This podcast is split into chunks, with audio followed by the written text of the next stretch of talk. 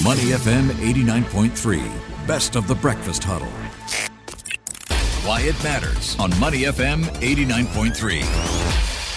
Money FM 89.3. Good morning. It's the Breakfast Huddle with Elliot Danker and Ryan Huang. It's time now for Why It Matters. A lot of small businesses in Singapore, we understand, have been crippled by COVID 19. That seems to be endless if you look at it. And according to American Express's survey, Shop Small Business Recovery Research for Singapore, 6 in 10 business owners in Singapore say they barely survived the COVID 19 pandemic, but are cautiously optimistic about the future. Well, amid the slowing economic activity, brick and mortar businesses that were struggling to keep themselves afloat had to make the challenging pivot to bring their business online. Well, our next guest has helped several businesses achieve that goal of earning five figure revenues. But why is it imperative for enterprises in Singapore to start implementing digital initiatives in their businesses in order to stay ahead of the competition?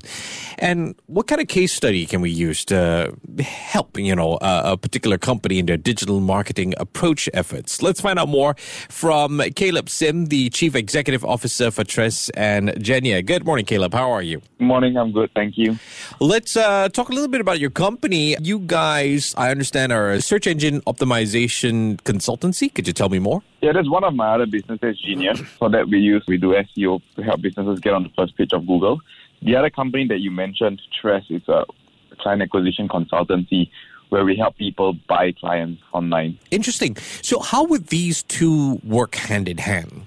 Honestly, they don't work in hand in hand. They're quite different, right? They're not reliant on each other. Mm. SEO is a is a traffic source using Google, relying on Google where people are searching and then we get found. Whereas for client acquisition, we do not use SEO. We use sales funnels and we use paid advertising like Facebook, YouTube, and TikTok. So they don't really work hand in hand and they're not reliant and they're completely independent of each other. That's why they're two separate companies. Okay, let's talk a little bit about the importance of uh, implementing digital initiatives. I mean, we understand by now that if you don't do that, you can't really stay ahead of the competition, let alone stay afloat, right? What are some of the key initiatives that you've seen other businesses implement over the past two years? Yeah, I think the main initiative is getting a consistent source of paying customers online, right? I think the biggest problem with businesses now is that they're overly reliant on referrals. They don't have a, a proven system to bring in clients consistently. And when you don't have a proven system to bring clients, you're always just praying, you're hoping that the next client would come in. Right. So I like to compare this to a country, like a business. Customers to a business is like water is to a country. And when a country doesn't have a water plant, they're gonna have to pray for rain. And whenever there's a drought, they're going to be worried and they don't know when the, the rain is going to come. Mm. Right? Then when a business does not have a, a source of, of customers, the business owner is always going to be worried. They're always going to be hoping that people will refer them clients or people will walk past. So it's important, one, obviously, for the business to grow, but also for the peace of mind of the business owner.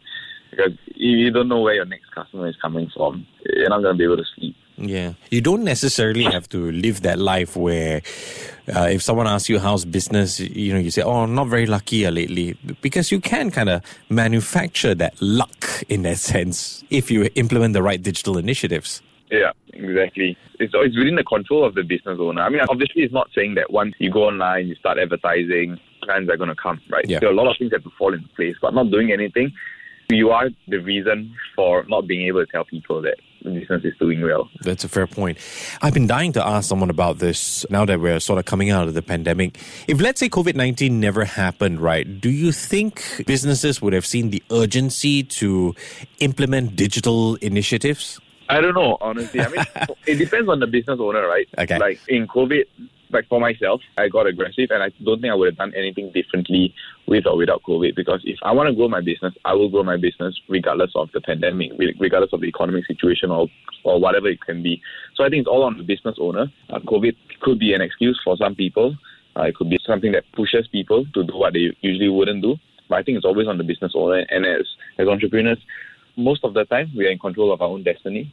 So I, I, wouldn't say that you know COVID is a huge factor or a huge reason for anything. Okay, let's have some fun with a bit of a case study. There's something that you handled, uh, the Auston Institute of Management. Okay, so this is a school, and apparently they approached you for help to market them. You would think that where a school is concerned, they wouldn't need much help marketing. What was your experience here? Yeah, so Auston first reached out um, about two years ago. Okay. Uh, to, to help them with SEO, and just recently we helped them with their client acquisition as well. And I would say again for schools, they're not NUS or they're not SMU where they Mm. where every Singaporean knows about them, mm. or they're not, and, and that's for the local university. But they're also not MDIS or Kaplan, where mm. most people know them. They're a school that don't spend a lot of marketing, and not every Singaporean will know them. So, what so the managing director was the one who approached you, right? yeah, he was he ah, and his wife. yeah. Okay, I'm interested and curious. Like, how did everyone react when you, you drew up a plan for them? I would say they're quite savvy. So Oh. they they had a good sense of what we wanted to do, and they were on board as well, which is why I've had a great working relationship with them uh, since we started working. That's for SEO. After about a few months in, they're generating five figures every month, and in almost a year in, they're doing six figures just from SEO alone. So recently, they started working with us on, on client acquisition, and again, once we started the campaign, the, the, the diploma program was just flying off the shelf. Wow. How does that work? You know, moving from SEO to client acquisition. What are the factors involved here? Yes, like I said, they're independent of each other. Okay. So when we start with the client acquisition, the SEO is still running, is still generating them students. Mm. But client acquisition is just allowing them to run even faster, right? Because SEO is organic, where you're not really in control. So you're on the first page of Google, and you get as many students as people are searching, right? Because it's a search engine. Whereas for client acquisition, when we use paid advertising on channels like Facebook and YouTube, you can reach out to people who may not even be searching for engineering programs.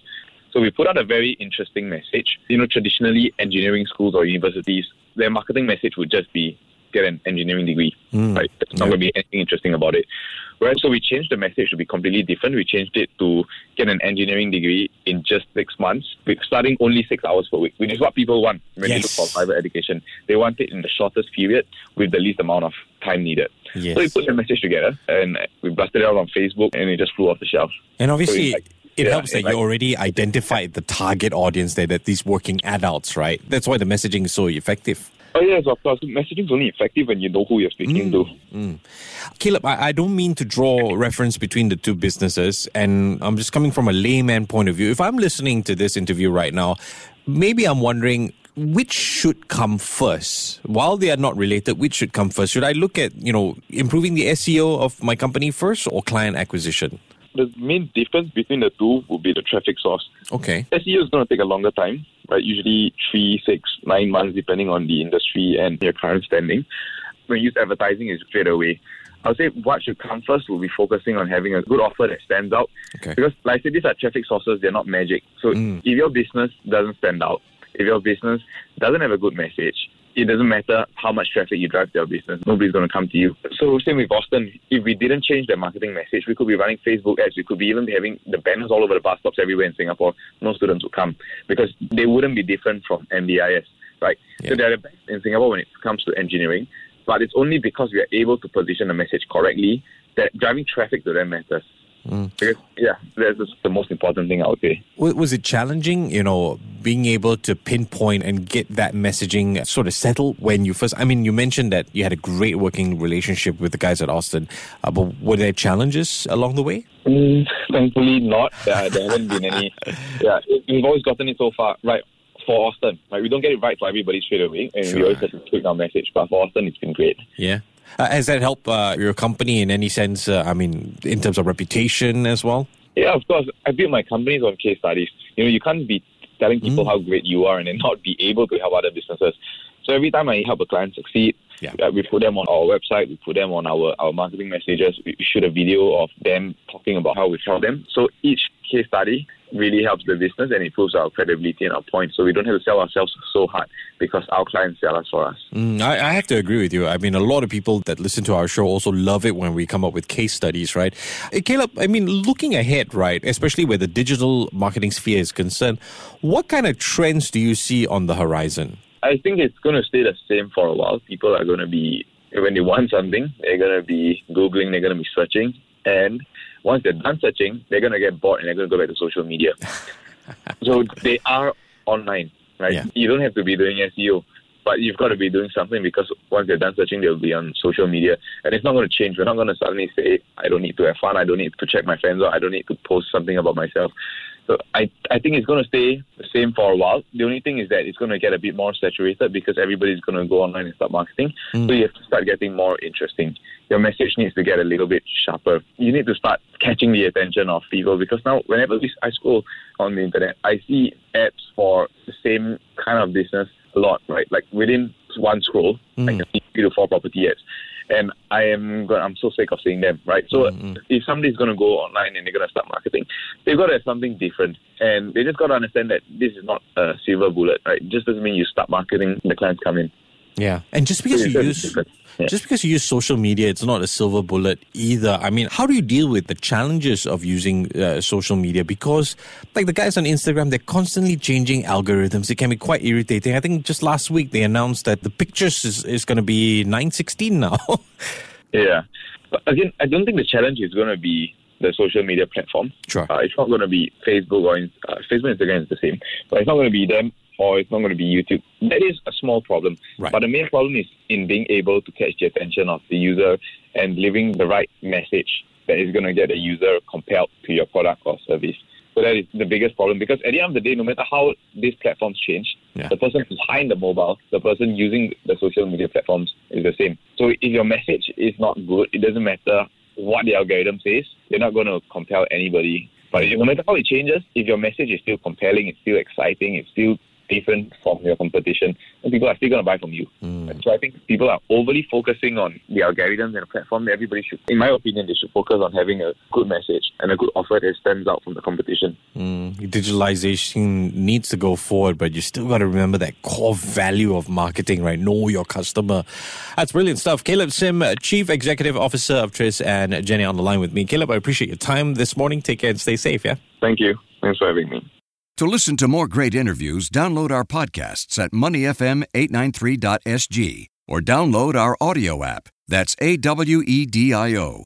Available on Google Play or the App Store.